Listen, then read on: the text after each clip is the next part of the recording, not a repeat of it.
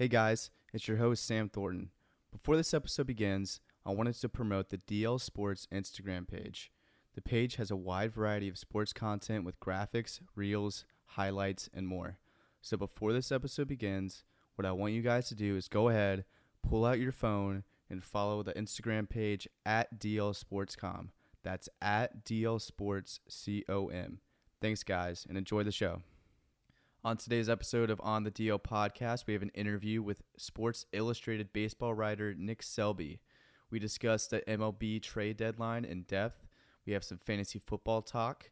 We're going to go through Alabama's schedule for this season and debate whether I think they'll go undefeated, some other general football news, and then finish up with some smaller news topics.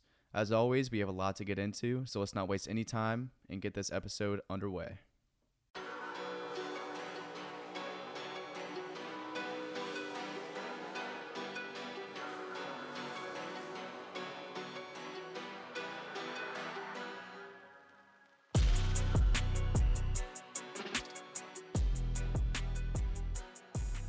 Welcome to episode number seven of On the DL podcast. And fantasy football is officially here. If you guys follow the DL Sports Instagram page and you listen to my previous episode, you notice that I posted the official DL Sports fantasy football draft board. I have my top 50 best available players, top 20 players for all positions, top 10 defenses and special teams. And then I also have for you guys my favorite top 10 sleeper picks that you should definitely consider in the later rounds of your fantasy draft. If you follow this board, I guarantee you will find success in your league this season. That is a promise I'm making to you guys. I want to go through all of the positions with you guys first.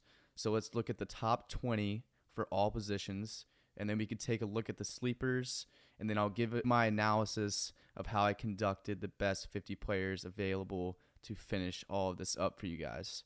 So, first, let's start with the running backs because to me, and to many other experts out there, they will agree that the running back position is the most valuable slash most important slot on your roster for fantasy football.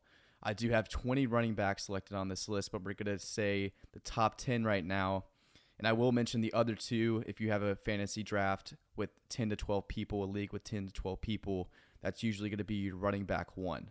So I'm going to go over the top 10 right now because those will be your first running back or your RB1s within your league. The later 10 will be your second slot, which is still very valuable, but it's most important to solidify your running back one out of all your positions on your roster. So here's my top 10 for you guys. Number one, Jonathan Taylor. Second, Derrick Henry. Three, Christian McCaffrey. Fourth, we have Austin Ekeler. At the five slot, we have Najee Harris. Six, Dalvin Cook, followed by Alvin Kamara at seventh. Eight, Joe Mixon. Nine, DeAndre Swift. And to finish off the top 10, I have Javonte Williams.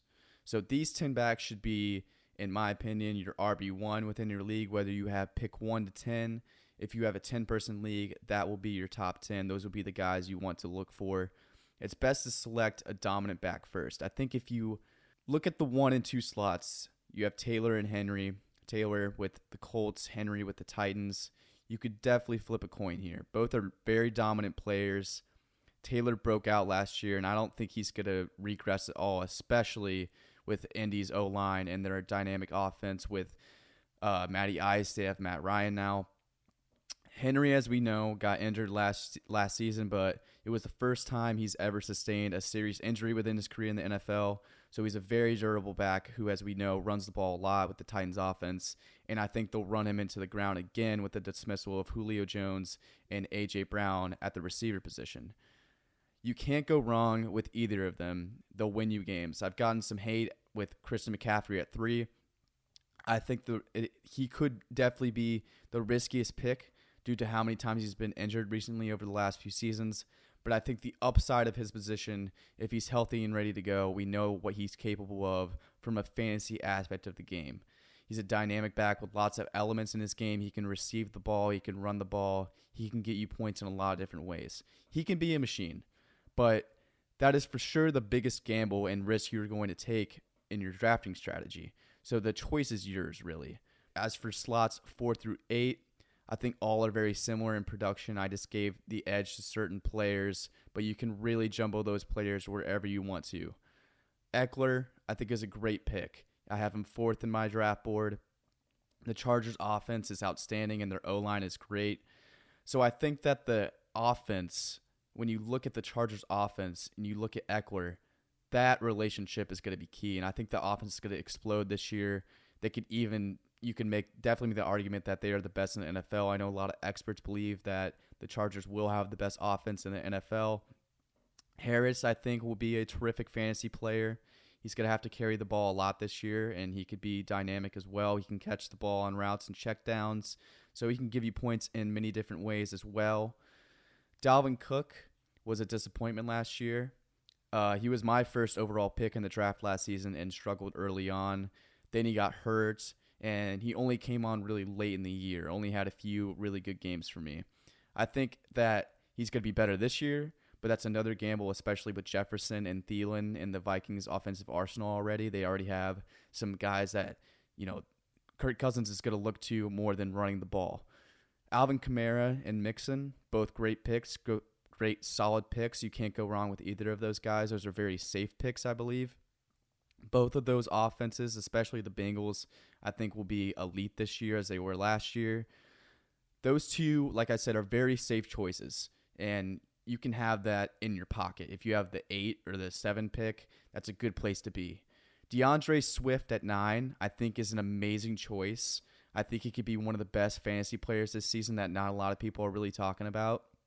I always hated playing against him last year in matches because he would always put up points no matter what. He would always fill up the stat sheet. He'll have another big year, so definitely look out for him.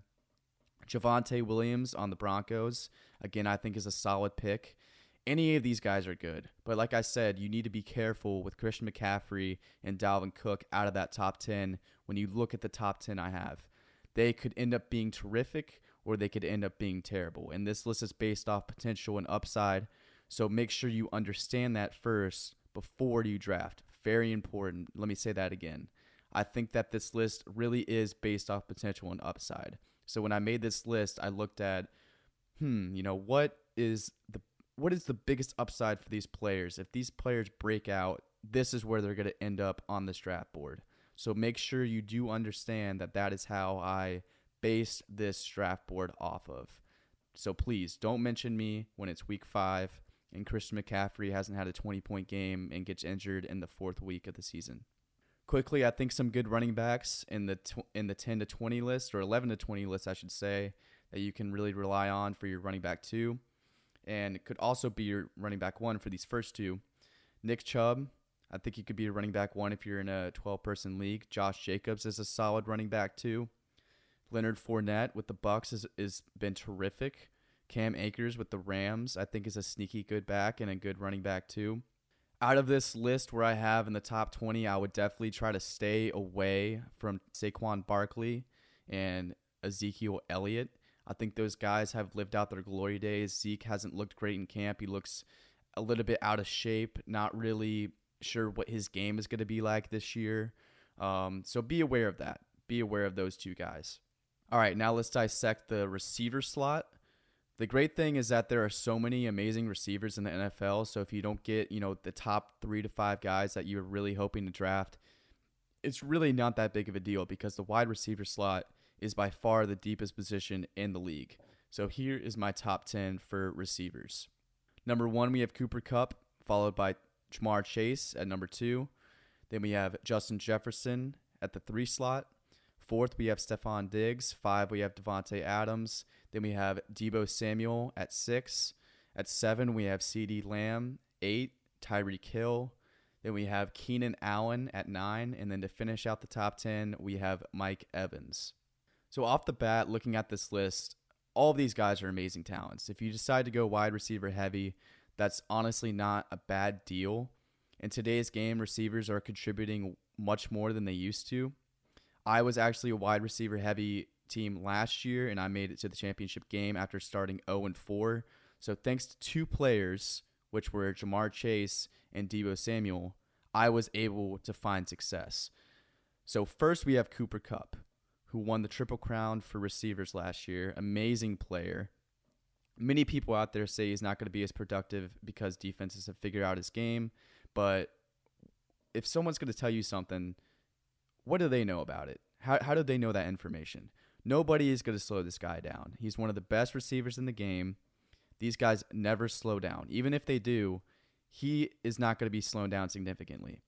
So I have Kupp first. Then I have Ja'Marr Chase. Chase is incredible. Like I said, he was on my team last year. There were occasions last season when I would be down 35 points heading into the final game of the week, maybe on a Monday night, and he would put up 40 to 45 points for me, and I would win the game and win my match that week solely on one performance. Him and Burrow have that special connection all the way back from the LSU days, and it's going to keep thriving and thriving year in and year out. And I think it will again improve this season. Him and Jefferson, who is at three, I think are very similar players. I think you could swap either of those guys out. Jefferson is great, and you should grab him if you can. Diggs is an amazing player with Josh Allen at the fourth slot, but hopefully Gabriel Davis and Isaiah McKenzie don't get too much love with that offense. Adams, Davante Adams, I think, of course, is electric, and I think him and Carr will be on the same page with that new duo. Maybe the best value pick you can get in this top 10 is Deebo Samuel at the sixth slot, who is way more than just a receiver. He's really a flex guy. He can run the ball, he can throw the ball. We saw him throw the ball in certain plays last year. He can go deep for receptions. He's one of the most fun players to watch in the NFL. As for CeeDee Lamb and Tyreek Hill, these guys you're going to have to keep an eye on. Both have new roles. Hill, as we know, is with Tua on the Dolphins, and we have to see how he's going to perform from here on out. Lamb is the new wide receiver one in Dallas. He's their, he's their new number one option after Amari Cooper has left for Cleveland. So now we have to see if he can carry that load and carry those double teams for his production. That's a question that a lot of people have been debating. Is he going to be able to carry that load? You know, be able to have that not as much space in the open field that like he used to with his production last year. So definitely keep an eye on that. Keenan Allen, and Mike Evans both great for those 9 and 10 slot. I think early on, especially Mike Evans will be a terrific player with Chris Godwin out. He's a terrific red zone player. So if you pick him and you want to pick Mike Evans, that's a great pick because he gets a touchdown pretty much every game, no question. If you want to look at the 11 to 20 players, here's a handful of guys that I really like. Um, I like DJ Moore out of Carolina. He's number one receiver in Carolina with Baker Mayfield most likely going to start this year. You have Terry McLaurin from Washington, their number one receiver, just got an extension this offseason. Terrific player, terrific talent.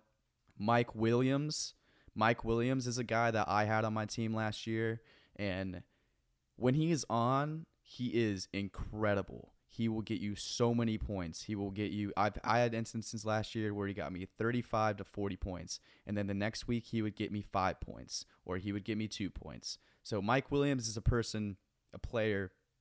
You really have to know is going to be an up and down player for you. But I think with his extension this offseason, I think a little bit of that could change. I think he's solidified as their number two target. I think they're going to give him more receptions, more targets this season. So Mike Williams is a guy that I think could definitely be really good value at his slot.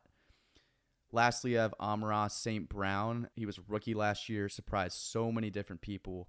He looks like he's going to be their number one receiver. He's going to be paired up with Jared Goff, and also they have Jameson Williams joining that team. I think he is a great player. You should definitely keep an eye on him as well. As for quarterbacks, quarterback is an important slot, but definitely behind the ball with running backs and wide receivers. It's good to have a sound QB, but you don't necessarily have to have the flashiest players to have a good team at all.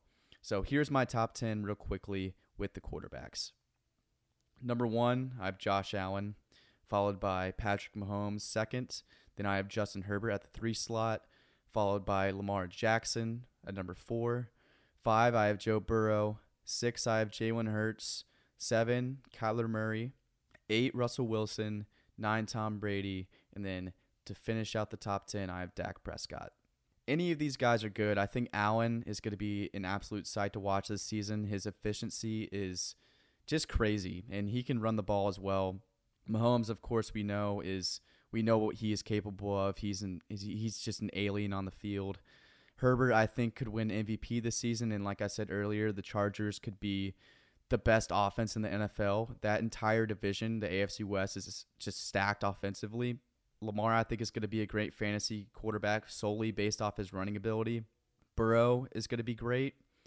Hurts was awesome last year, and I think the Eagles have a big year in store for them. So he would be a really good selection. I think a lot of people wouldn't really notice at first in their draft selections. Kyler, Kyler Murray is going to be great early on in the season. So you you know you love him. I think up until October, but that's always when things get shaky for him. So that's a gamble you're going to have to take out of that top ten. Russell Wilson I think he's going to be terrific. He had kind of a down year last season. I had him on my team, and um, he struggled with Seattle, but I don't really blame him. That team offensively wasn't the best, and I think this new team with the Broncos, I think he's going to thrive in that environment with Jerry Jeudy, Courtland Sutton, uh, Javonte Williams to run the ball to. So I think that offense is going to be really good. Then Brady and Prescott both are solid picks. Uh, really, any of these guys are good. I mean, I, I truly mean that. Um, if we look at the 11 to 20 guys, I think you could find value in Derek Carr, especially with that offense they've assembled. I think he could even be a quarterback one. Trey Lance could be a huge hit this season for fantasy and production wise. I think you should for sure buy stock in Trey Lance value. I'm very high on him. Then I also think Kirk Cousins is always a solid pick two with the receivers he has and Adam Thielen and Justin Jefferson. He he has good weapons around him, and he's he's always been a solid average quarterback. So he's he's a good person to have on your team. You really want to focus your QB one, and then any of these top twelve guys that I mentioned are solid players. So you'll be fine with one of them. I really wouldn't stress too much about the quarterback slot. As for the defense, I'm just going to look over the top 10 real quick. Really, any of these selections are solid for you guys. Number one, I have Bills. Second, Buccaneers. Third, Saints. Fourth, Rams. Fifth, Packers sixth 49ers, seventh Colts, eighth Ravens, ninth slot I have Cowboys, and then tenth I have the Dolphins. And then if you want to look at the tight ends, I really think that the best value for tight ends, obviously Travis Kelce, Mark Andrews, those are the top two guys. Third, I have Kyle Pitts. Fourth, Darren Waller. Fifth, George Kittle. I think those top five guys are obviously the guys that you want to have or ideally would want to have, but Clearly, you can't get all of them. So I think some good sleeper tight ends later on is Irv Smith Jr. from Minnesota, Hunter Henry out of New England, Dawson Knox out of Buffalo. I think those guys could definitely be some sleepers that you could get later on in the draft. And then if you want to look at the top 50, I really am not going to go into a lot of detail right now just cuz we're that's going to that would take a while. So if you want to look at the top 50, go to the DL Sports Instagram page. That's at DL Sportscom. Look at one of the most recent posts. I have my fantasy draft board up there, and I have my top 50 listed on the first slide for you guys. I really did base it off of wide receivers and running backs for almost all of it. I slipped in some tight ends there, such as Kelce, Pitts, and Waller, but go check that out if you want to see all of it. There were some quarterbacks at the end there, so follow that top 50 list for your early picks. I think it's really going to be good for you guys. As for sleepers, uh, the diamond in the rough players that are super important to take note of, I have 10 guys here that I think could be huge for you that were not on the top 50 list, or they were also not spoken about when I was just dissecting all these positions. So here they are Drake London at one. He is a wide receiver rookie out of USC playing for the Falcons. I think the Falcons are going to have limited options at the wide receiver position this year. So I think that Desmond Ridder or Marcus Mariota, whoever gets the nod, is going to definitely be targeting him a lot. Him and Kyle Pitts. So that's who I have at one. Breece Hall, running back out of Iowa State for the Jets. I think he could be an absolute sleeper rookie pick. So two rookies off the bat. Then we have AJ Dillon at the three slot, uh, running back two for the Green Bay Packers outside of Aaron Jones backing him up. Travis Etienne for Jacksonville out of Clemson. Remember last year was supposed to be his rookie season, but he got injured before the season began, so he was out the whole year, could not play. I think he's going to be a really good player for them. Sky Moore, another rookie out of Wyoming for the Kansas City Chiefs. I think he's going to get some targets. Six, we have Allen Lazard. Allen Lazard is going to be huge this year for the Green Bay Packers. Huge.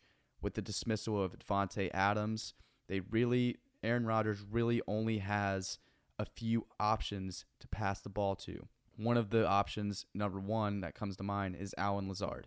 So Allen Lazard is going to get a ton of targets this year. So be on the lookout for him. Juju Smith Schuster is now with the Kansas City Chiefs. I think he's going to get a fresh new start. You know, he did get clowned a lot last year, and I think that people in Pittsburgh were fed up with him.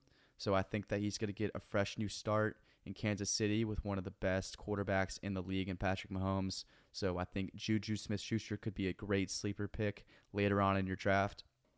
KJ Osborn from Minnesota is a third receiving option in Minnesota for Kirk Cousins. Good talent, young receiver. Think he could definitely get some targets this year, so look out for him. Garrett Wilson, rookie for the Jets out of Ohio State. I think he could get a ton of targets as well. And then to wrap up the top 10, I have James Cook, drafted to Buffalo out of Georgia, running back. He can get points in a lot of different ways. I think if they utilize him correctly, he might or might not get a lot of targets. We'll see what happens with that offense. That offense is stacked with the Bills. So if they do utilize him like they did at Georgia, he can go for deep balls. He can go for checkdowns. He can get points in a lot of different ways. So look out for James Cook. If it's one of your last picks, might as well just pick him up. Now let's dive into a college football debate. We are 12 days away from the college football season, guys. Just 12 short days away. I posted this question on the DL Sports Instagram story a few days ago. I asked if Alabama will go undefeated this season. I put a poll up, and you want to know what the results were? It was 52% yes to 48% no. So it was very close result. But now I'm going to give my thoughts on this question. The answer is yes. Alabama is going to go undefeated this season. They will win the national championship. And not only that, I think this team will be the best team to ever exist in the game of college football. This team will be better than Alabama in 2020. It will be better than LSU in, two, in 2019. It will be better than 2001 Miami, 2008 Florida. Whatever team you want to bring up, it really does not matter to me. That is how confident I feel about this Alabama team. And if you want to compare players and schemes from this team to 2020s, fine, let's take a look. Bryce Young, just as good, if not better, than Mac Jones. And yeah, they are different players, different kinds of quarterbacks, but I think that Bryce Young is a generational talent. Jahmyr Gibbs, from what I heard in camp, has been electrifying, and his play from Georgia Tech and the ACC speaks for itself. When you look at him and you look at his highlights that are all over the place, and you compare him to Najee Harris, the receiving core, I do have to give the nod to the 2020 team with Smith, Waddle, and Metchie. But this team did obtain a lot of transfers from the transfer portal, such as Jermaine Burton, Tyler Harrell, and Ja'Corey Brooks is still there too. The offense is very, very good. And as for the defense, the defense is better than the 2020 team with veteran guys who are going to raise absolute hell on opposing offensive lines. Good luck stopping Will Anderson, Dallas Turner, not to mention the middle of the field is anchored by Henry To'o and Jordan Battle. It's going to be a hard team to beat defensively. It's going to be hard to score points against them. Secondary is going to improve but you really have to, you know, look at the solid guys you have in Kool Aid McKinstry, who learned a lot from last season. He's going to be a sophomore this year, and transfer from LSU Eli Ricks.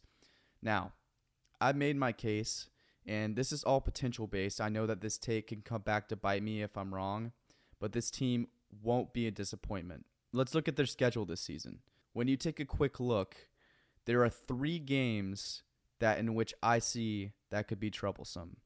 Those three games are week two at Texas, week five at Arkansas, and then week six at home against Texas A&M. Now, why do these games give notice to me? Well, there's two reasons here. The first is because they are all in the first half of the season, which is tough considering you're still clicking and gelling as a team and you're going through this gauntlet of games. The other reason is because these opponents are good. These are good teams that you're playing against. If I had to choose one game I'm most worried about, it would be week two at Texas. This is new enemy territory.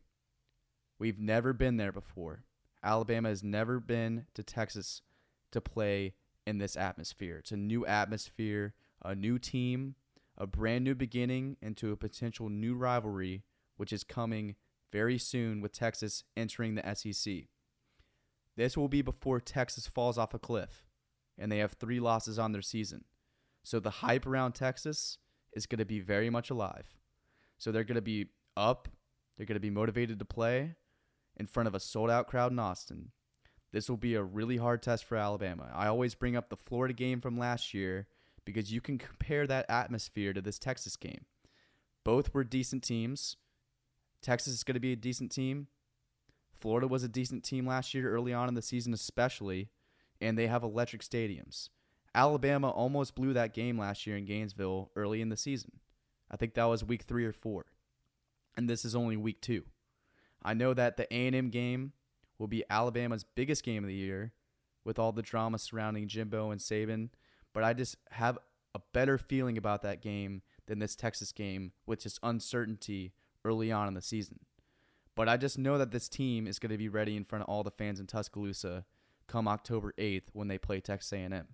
Sometimes you just know when Saban is going to have the guys ready, and I think that's going to be the case for this game.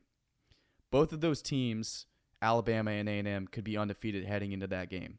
So it's going to be a dogfight for sure. As for Arkansas, they're just a good team, and it's always tough to go on the road and beat a good team. It's also the week before the A&M game, so that back-to-back stretch is going to be very difficult for that team to handle. But I know they can do it. They just need to step up and focus and remember to only take it one game at a time, one week at a time. Don't look ahead. Just focus on the goal that you have at hand. The leadership in that locker room, I think, is going to be poised enough to handle that and it was really impressive what they were able to do leadership wise last year when they were so young. Some other games that we can take a look at are at Tennessee, at Ole Miss, and at LSU. If Alabama does go undefeated, you can go back and look at their schedule and use it as proof because this road schedule is brutal. It's never easy to play on the road, let alone play five top 25 teams on the road in a single season you hope the durability and the composure can stay intact for them. And I think they have a perfect opening game against Utah State at home, who won a bunch of games last season. So they're a good team. It's a night game, which will be great for the fans to kick off the year. I'm excited. I pleaded my case. I think that this will be a really fun team to watch. You can use their, once they go undefeated, you can use their schedule as proof. They endured an incredible gauntlet on the road incredible gauntlet on the road. It's going to be tough, but this team is going to be electric, and I can't wait for the haters to text me when Alabama is down 21-14 at the half to some team, and they and they end up coming back to win by three touchdowns in the end. Moving on to NFL news, another debate topic here, which I find to be very interesting for the New England Patriots. The Patriots, it looks like, will not have an offensive coordinator for the upcoming season it seems that senior football advisor Matt Patricia will be emerging as the play caller. But Belichick said in a press conference that everything is still a process. They're figuring things out. You could definitely tell that he's annoyed with the media as always, with the constant questions. But how can you blame him? You let go of McDaniels and you bring in nobody with a second year QB who is ready to make a massive leap in Mac Jones.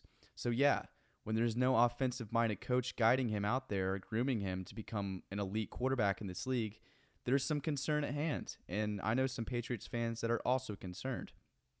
I think that it's a huge mistake not to bring someone in. And I'm not going to take away Belichick's football genius and the mind that he has that he's always thrived on. You know, his understanding of the game is unmatched, but but this is really just a head scratcher to me and to many other media members out there. You know, you're in the AFC, which remember, the AFC is unbelievably stacked this year where the offensive firepower is the highest it's ever been with teams like the Bills, Chargers, Raiders, Dolphins, Chiefs. The list goes on and on. And, you know, two of those teams that I just listed are in your own division. So only two teams, I believe, from the AFC East are going to make it to the playoffs. You know, the battle between the Dolphins and the Patriots for that second slot this year is going to be a battle. It's going to be real. And not only do the Dolphins have a top 10 defense, they added Tyreek Hill, a top 5 receiver in the NFL, Chase Edmonds running back, along with some other offensive weapons. In addition, they added Mike McDaniel from San Francisco, who's a genius on the offensive side of the ball. So they came ready to swing. Tua Tagovailoa has all of the weapons he needs. It's just going to fall on him. It's going to fall on Tua.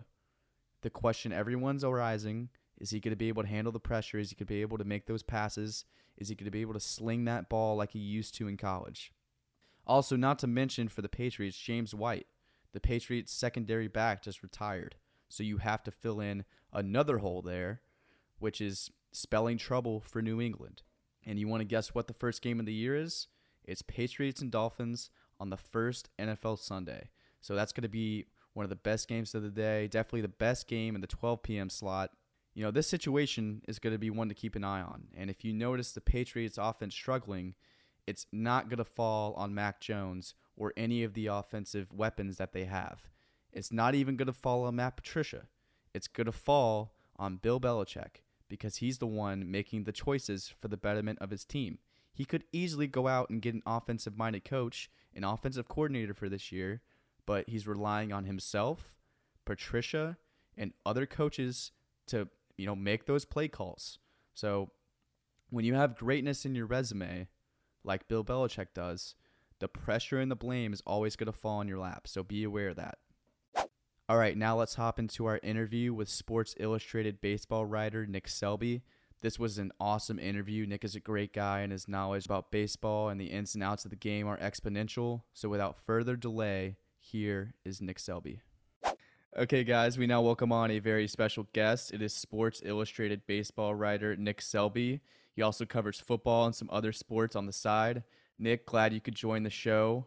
The trade deadline just occurred last week, and we're going to get into many different areas and aspects of it. But first, Nick, just give me your initial reactions from the deadline and just your overall perspective on what went down last week, what we learned as fans. Well, hey Sam, thanks for having me on. Pleasure to be here. Um, certainly a an active trade deadline. Uh, quite a lot going on. All but one team, that one team being the Rockies, made at least one trade on Tuesday. So there was everyone had a little bit of something going on. The the headliner really was obviously the Padres acquiring Juan Soto from the Nationals. Um, I just think this this people who wrote the script of this season just did a really great job having the Padres get Juan Soto from the Nationals as the Dodgers were trying to get Juan Soto, and then have the Padres visit the Dodgers this past weekend and then get swept. So building up that rivalry quite a bit. That was a really fun little twist there. Um, but I think you really saw the a lot of teams that were certainly contenders and had their eyes towards the playoffs make big, you know, push their chips in to kind of whether it's to get a Juan Soto or the Twins got three different pitchers when they really needed some pitching help. So there was quite a bit of, of activity, and I think that um, the, the next two months will be a, a good appetizer sort of for what the playoffs are going to be. Totally. And we're going to get into that Juan Soto deal a little bit later. We're going to dive into that series that was just played out over the weekend. But first, before we get into that, who were your winners and losers of this deadline, especially with teams hoping to make deep runs into the playoffs, deep runs into October? Who do you think took a leap forward, and who do you think, in your mind, took a step back from making a potential long run? Well, let's start start with the Padres. Uh, obviously, that that's a trade that not only helps them for this push, but obviously for the next you know three playoff runs because Juan Soto is just unlike any other star that's been traded. Usually they're on the last year of their deal. Um, you know, it's, it's a rental before they hit free agency. They're going to have Soto for the next three Octobers. So that's really, they, they sacrifice quite a bit of prospects um, and, you know, I guess long term talent. But it's not just a short-term rental play. Like that's that's a massive massive acquisition. Uh, I think the Yankees really did well too. They they lean on their pitching and they got a really good one from the A's and Frankie Montas. Um, they the the Jordan Montgomery trade I thought was really interesting for them. They got a true center fielder, a guy who when he's healthy, and Harrison Bader from the Cardinals could really be an impact, and he's also around for next year too. So um, the Yankees didn't need more help. They were they were on quite a roll before before the trade deadline. Uh, hit a bit of a speed bump here, but those are two really big winners that stand out in my mind. Uh, other teams did some interesting and, and cool moves too, but I think those are kind of the two main ones for me at least. You mentioned the Yankees in that speed bump they're on right now. They've lost some games since the trade deadline, haven't been as as quality as a team as they as they have been throughout the season. Are you do you have any concern about the Yankees or do you think this is only a minor temporary problem that they're working out as a team? I mean, they were on pace for like 115 wins or so, and that's just as good as they are. That's just not sustainable in the 100 plus years of baseball. There's been, you know, like two teams that have done have done that. So lean times were coming. I don't. I mean, if you're in New York, you're probably hitting the panic button just because there's nothing else to do other than panic about this current skid. But I, I don't think there's anything anything concerning. That pitching in the playoffs is what's going to take you for a deep run, and nobody has pitching depth like the Yankees do. And they the pitching was for the most part fine um, during that little skidding into the Mariners and the Cardinals. Um, so it's the, the the bats won't be that quiet for for too long. Aaron Judge is too good to have too many quality hitters, and there's just too many pitchers for all of them to hit a rough patch at the same time uh, come October. So now I still think that the Yankees, the, the Yankees and Astros are the two top dogs in the American League, uh, in my view at least. Yeah, I agree with that. And what about the Mets, the team, the other team in New York, who's also having a standout year? You know, I know all the fans are pulling for a hopeful Subway Series, World Series. If that were to happen, that would be electric in my mind. Um, but what do you think of them? What do you think of the Mets? Where do you think their ceiling is? How do you think they did in the trade deadline? And based on what I saw this weekend, tuning into the Brave series, they looked very strong. And just give me give me your opinions on the long term success of the Mets. Yeah, I mean, I love what the Mets are doing. They're just obviously committed to spending, and they don't. There's no price that's going to be too steep for them to to make a contending team they were relatively quiet at the trade deadline. Um, didn't add really any huge pieces. I'm sure that they were, you know, the Juan Soto deal and just the price maybe got too steep for them. But they, you know, they got Dan Vogelbach and they got some bullpen help. But I mean, this is like such a cliche thing, but like getting Jacob DeGrom at the trade deadline is as big an addition as anybody could ever get. And he if anyone was worried that he was going to lose uh, lose a tick on his fastball or not be as sharp as he has been for the last five or so years, um, he's definitely put that out of people's minds with his two just ridiculous starts um, since he's come off the injured list. So uh, I would love a freeway series. Um, that would be obviously really fun, and the Mets Mets fans have had not a lot to get excited about uh, in the last I don't know five ten years or so and this team certainly has every bit as much firepower as any other contender. Totally. That's what I'm pulling for as a baseball fan. That's what I think a lot of people are pulling for. Let's talk more in depth about this Soto deal. Do you think that this was the right move for the Padres considering they have the Dodgers within their division, let alone the NL? Do you think that adding Soto, you know, a $400 million player is enough for them to prevail over the gauntlet they'd have to endure, not just with the Dodgers, but with all of those teams in the National League during the playoffs. Hundred percent, hundred percent, and you know the pro, pro, this is not to speak down about any of the players that the Padres gave up for Juan Soto and Josh Bell.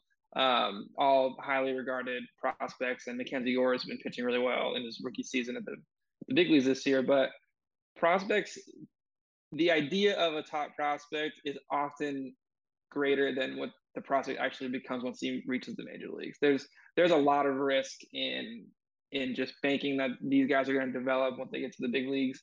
And you know, maybe maybe the guys they give up, CJ Abrams is going to be an all star, but having locking in two and a half years of Juan Soto, who is a generational hitter, um, and having him for what should be a playoff caliber team each of the this year, the next two years, if he'll be in San Diego, that's worth so much, I think. And that not not only just on the field, obviously he's going to be a great player because he's an amazing hitter. It just signals that the philosophy that we have, we know what we have, and we're going to know when to push our chips in the middle, metaphorically speaking. And if you're going to do that for anybody, this is the guy I got to do that for. Just the the contract status and the type of player he is. It's just the opportunity to acquire somebody like that is just does not happen, you know, once in a decade or so. So they jumped at it and they were not um, they were not alone in trying to get him and and they got him. I think that that positions them really well to go to if not toe to toe because the Dodgers have more depth than anybody. Uh, they'll be right there in the upper echelon of National League for the next three years. Yeah, just speaking on the Padres, like their squad in general, how long do you think that you know everyone's saying the cap is two two to three years? They have two or three shots at this, two or three Octobers to get this World Series eh, within them with that with that big three of Tatis, Soto, and Machado. Where is is three years the window because they have to resign everyone? What's what's the window on that problem? Well, I don't know that it's like three years and then it's time to rebuild again. Uh, I don't. I don't think that anybody in the um, in the Padres organization probably views it that way. They have a lot of young talent. They have a lot of reason to believe that they'll be able to keep churning up that talent. I mean, the the process that they built up to be able to get Juan Soto came from you know good scouting and good player development in the minor league. So there's reason to believe that that should continue. They should continue. They should be able to restock the cupboard, so to speak, of that young talent and keep that pipeline going, whether it's to trade for more big leaguers down the line or to eventually have them, you know, reach the Padres, and play for the Padres themselves. Uh, but there's lots of good players that are under control for longer than three years. You know, they they locked up uh, Joe Musgrove. They have Jake Cronenworth still, you know, yet to hit free agency. Um, they have, you know, just a lot of good organizational depth, even if they did give up quite a bit of it to get Soto. So I don't think that this will be, you know, come 2024, it's time to start all over. I think that they'll be able to to stay to stay competitive, especially with you know having Tatis for virtually the rest of his career. Um, then I don't think that this is a necessarily the narrowest have to do it now window. Obviously, if Soto were, were to leave, then that would that would change things a little bit. But I think that they're in a good position long term for sure. Yeah, so we know that the big three of like like I just said, Tatis, mm-hmm. Soto, and Machado. We, we, everybody knows who those guys are. We know some of the pitching they have, but where do you see wh- what could be the holes in that squad that could you know hold them back from prevailing and making a deep run in this playoff? What is a part of their roster that you have questions about, or before the deadline you had questions about? Well, before the deadline, I mean, I think I think relief pitching is is kind of like the undoing of any good team um, in the playoffs. Like that's just one area where it can, you know, you have a group of five or so pitchers that are going to make not going to pitch that many innings, but they're going to pitch the most consequential innings. And the Padres did not have a bad bullpen um, before the deadline, but getting I haven't mentioned Josh Hader yet. I, that's kind of one that in, in the an all-star caliber closer that they just happened to get at the deadline as well. Um, that's huge. That's going to be that's going to be massive uh, for them. So I think that that if that was a potential issue, it's definitely been been shored up um, by getting a guy like Hader, who I think I could be wrong here on my math, but I'm pretty sure that he has the highest strikeout rate ever in baseball history. Uh, so he's he's a guy that the strikeouts tend to go up in the playoffs, and he's a guy that definitely can can miss bats with the best of them. Um, so that's that's an issue that I think is um, has been addressed. And then rotation wise, you know, I've been uh, on the record, off the record in in writing breakdowns. Not the biggest Blake Snell fan. I just I, I don't think he's very reliable, but he's on an absolute heater right now. He just had a tough luck loss last night against the Giants, but that he would be a guy who I would consider as a bit of a question mark come playoff time. But if he can keep this form up, then uh, that would be a much less concern of, of mine for them. Yeah, and he did have that experience with the Rays a couple years ago in the World Series, so he does have experience in deep playoff runs. Kind of, sh- kind of shifting gears here with you, Nick. Uh, is there a team out there that you think could fly under the radar and make a run to win the whole thing come October, or do you think it's going to be, you know, remain a race of the top teams with the Mets, Yankees, Dodgers, Astros, you know, those type of teams? Yeah, you know, those are obviously the headliners. They've made deep runs in, in recent years, well, with the exception of the Mets, um, but they're certainly uh, quite loaded this year. I think I've always I've had my eye on the Mariners for some time. Um, they're not quite as as hot as they were coming into the All Star break. Uh, I know they've missed Julio Rodriguez a little bit, but that's a team that you know if they could get into the playoffs, which they haven't been able to do in two decades, uh, I just think that that that they could be a team to catch fire. Uh, they they have young talent. Um, they've done well against the Astros this year, relatively speaking. Um, so if they were to meet up with Houston, uh, I think that would be that would be a tricky for early opponent for the Astros if they were to make it that far. And I mentioned earlier, the Twins really really addressed their pitching issues, um, which is just huge in general. But in, in a postseason series, you're going to need um, you can never have too many reliable bullpen arms, and they got an extra starter in Tyler Mahle. So I think that they're a team that come playoff time can be much better than what you know the team as it existed for most of the postseason. So those are kind of the under the radar squads that I would that I would keep my eye on um, uh, what, come October against those those bigger teams you mentioned. Yeah, I know they have that rookie sensation. He's you said he's missed some time recently. Yeah, he he got hit by a pitch um, one of the first games ap- after the break, and I I haven't checked to see if he's played in recent games, but I know he missed like a week or so. Um, probably should have fact checked that before then, but he it's not something that I don't think is going to be long term, um, regardless. So once he gets back, uh, Julio is certainly the AL Rookie of the Year front runner for me at least. Yeah, so keep your eye on the Mariners. Staying on the topic of flying under the radar, you wrote an article about some under the radar signings that happened within the deadline, which and you gave five names, five players, five deals that happened. Which of those five you mentioned do you think will be the most impactful or will have the most long-term or immediate success? Well, let's see. So immediate success. Um, hmm. You know, I, I mentioned earlier the the Yankees trade trading Jordan Montgomery to the Cardinals for Harrison Bader was interesting for both teams. I talked about it kind of from the Yankees perspective earlier, but for the Cardinals, they they needed they needed starting pitching. They had Miles Mikolas and Adam Wainwright, and not a lot else from a reliability standpoint. They got Jordan Montgomery from the Yankees. They got Jose Quintana from the Pirates. Not huge names, not Cy Young All Star caliber pitchers, but solid pitchers. And Montgomery made his debut for the Cardinals, ironically against the Yankees over the weekend, and pitched great. He went five scoreless. I think he had give up just one hit. Um, so he probably, you know, might have known some in-depth scouting reports from his former teammates. But that is that they needed another starter they could trust in October, and I think that from the short term, that's going to pay off big for them. Uh, long term, the the Angels and Phillies made a very interesting trade to me, in which the Phillies got uh, center fielder Brandon Marsh, who I, I, believe is 24. He's in the second year of the bigs, and the Angels got a minor league catcher Logan O'Hoppe, who was one of the Phillies' top prospects and is now the Angels' top prospect. Um, double A catcher, supposed to be very good defensively, can hit. Um, could be the Angels' catcher of the future. But for the Phillies, you know, when they put their team together this year, they really went all in on offense and didn't really care about defense. Um, they, a lot of their players that they acquired were not known to be, you know, excellent fielders. Kyle Schwarber, chief among them. But you know, when Bryce Harper went down, they their outfield defense really suffered, and Marsh has not hit as well as the Angels had hoped, and he has the highest strikeout rate in the majors. But he is an excellent defensive outfielder.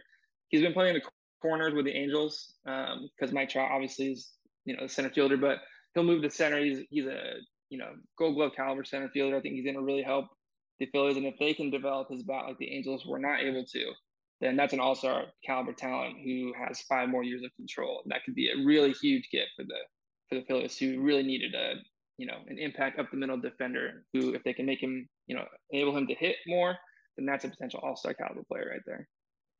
You brought up an interesting, you know, debate or dynamic that we can get into now. What do you think is more important come, you know, playoff time, winning a World Series? Is it the defensive aspect of a team or is it, you know, offensive hitting and, you know, firepower at the plate?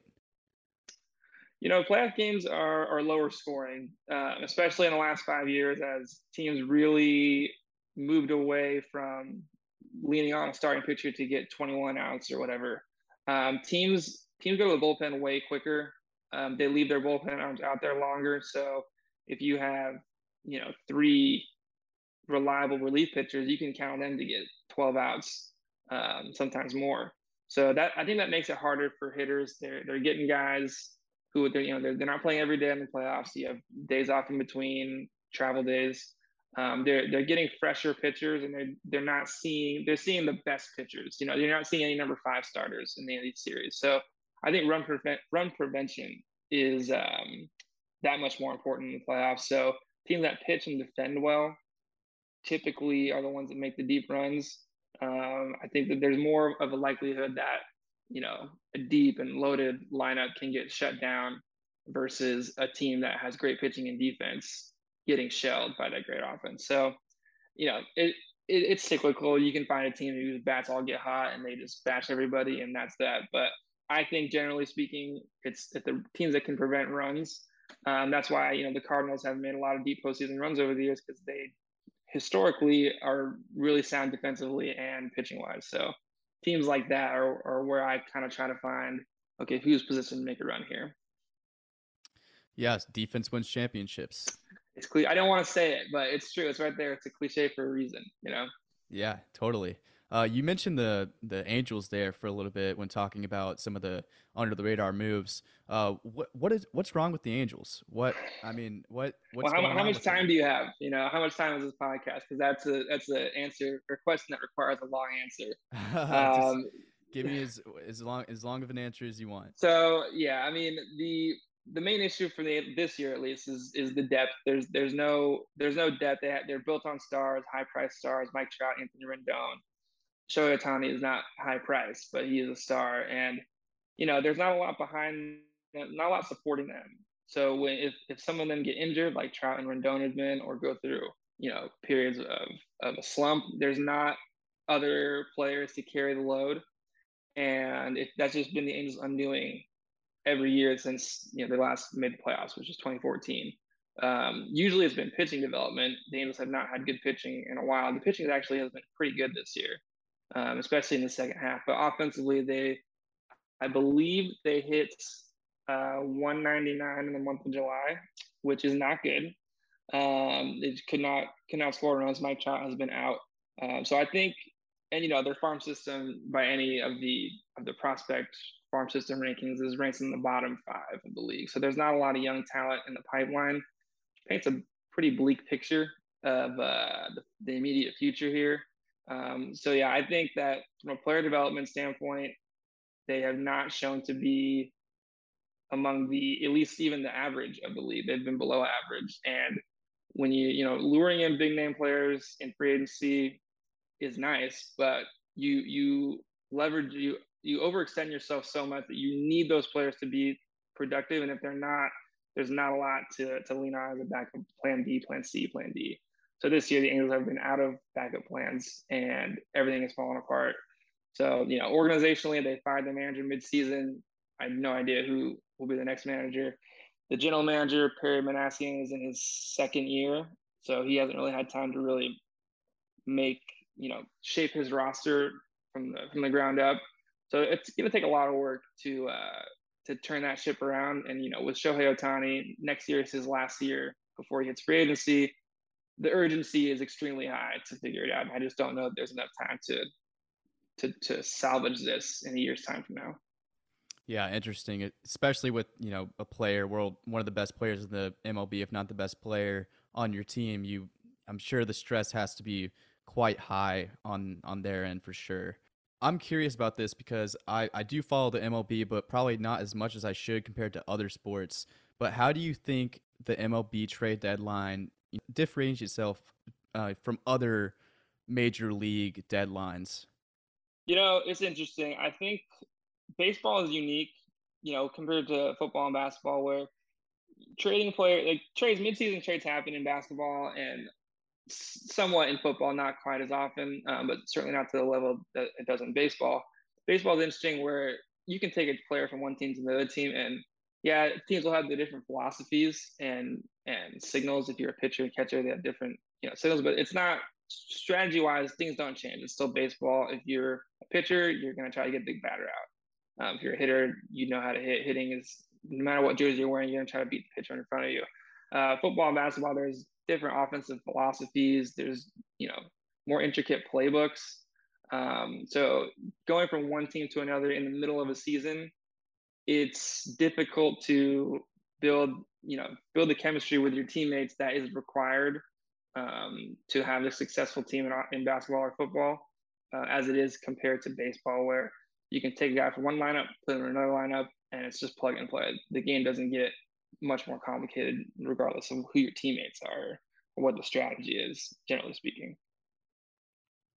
Yeah all that makes sense to me. All that's all that's very good last question for you nick this has been awesome uh, just give me your World Series prediction and who do you think is going to take home the title this year? Whew. So you know the being a writer, you make on record predictions a lot, and I have a hard time keeping track of what they are. So I know that I've made a prediction last month or so. I don't remember what it was. I'm not going to try to be consistent. I'll just try to assess it as it is now. I have a hard time picking against the Dodgers, uh, not from any you know fan loyalty. I just I'm not even a Dodgers fan, but I just think that they're the depth that they've put together in the last decade and the deep pockets they have, they it's they, they have they have the system down. It, it, sort of runs itself, like sort of like Alabama football without all the championships. They just it's just a, it's a machine. Um, so I really have a hard time picking against them in the National League. In the American League, I would be inclined to lean towards the Astros. Um, they've kind of they've kind of been overshadowed by the Yankees, especially you know in the in the first half but they're a loaded team as well. So I think I think that they're definitely positioned. They have a lot of young pitchers. Justin Verlander, I haven't said his name yet, but he's completely returned to form from Tommy John surgery and, and looks like a Cy Young candidate again. So I think Astros and Dodgers is not a very bold pick, but it would be a fun World Series to have that rematch, obviously, given the history between those two. If I have to pick a winner, I would lean towards the Dodgers in a seven game series against the Astros. I think that that would be a fitting fall classic, and it would be a lot of fun if that is what it is that, that that's how it shakes out. Oh yeah, that, I, I would totally love that matchup. That'd be a great World Series, but only if the Astros play against you know the Yankees somewhere down the road. We need that rivalry renewed again. We need all the fans booing the Astros as much as we can because I feel like we did not salivate that enough. Yeah, Yankees, Yankees, Astros, and Dodgers, Mets would just be the best Final Four that you could you could dream of. I think everyone loves a Cinderella run, but that would be a worthy, you know, championship series. Yeah, sure. totally. Let me ask you. Let me ask you. You're in the heart of uh, college football's best dynasty. Do you have a college football playoff prediction? I know we're we're a ways out, but want to call your shot here? Yeah, like, do you just want me to give uh like my winner? well, let's go. Who who are your four playoff teams, and then you can you can pick your winner. Let's see. I actually was talking about this with a buddy of mine the other day. Um, I'm gonna go Alabama, USC. Oh, Let's see here. Alabama, USC. I'm gonna put Georgia in there. I'm gonna put Ohio State in there. I don't know. I don't know if you if you knew that I was a USC alum and you're just being a gracious host and flattering your guests. Um, but that that pick stresses me out because I don't handle expectations for USC football very well because they've let me down quite a bit in the last decade. So I get the hype, and I would love for you to be correct, but I like to be a little more cautious. I want I want to see it first. I want to see what it looks like. Yeah, just you're right. The hype is just everywhere, so that's why I'm. That's why I have to pick them. Lincoln Riley. They got Caleb Williams. They have a great overall team. I I believe in the hype of them. I honestly didn't even know that you were an alumni from there, so that's kind of hilarious that I said that. Perfect, perfect synergy. We, we it's we don't even plan this stuff. It's all it's all the magic of podcasting. Yeah, and then if I had to pick the final, I would go Alabama, Ohio State, and not trying to be biased here, but I think Alabama is I think they could could have a perfect season and win the whole thing. I think this is one of the best I've said this before on the podcast, but I think this could be one of the best Alabama teams to ever assemble, especially with the transfer portal going in their favor. Um, you know, the rich get richer, and I just think that coming off a year when they're not you know, they didn't win last year. Saban called a rebuilding year. I think that they're going to be the team to beat, and I don't think anyone's going to be able to stop them. I love it when my rebuilding year has the Heisman Trophy winning quarterback who comes back the next year. That's my favorite kind of rebuilding year. Uh, and you lose in the championship game. So it must be nice. But yeah, I think this could be a special Bama team, um, which is saying a lot given the run they've been on the last, whatever, eight, nine years. So yeah, I'm excited. Looking forward to it. I hope you're right about the Trojans. Yeah, I'll I'll be I'll be rooting for him. I'll be rooting for him for you.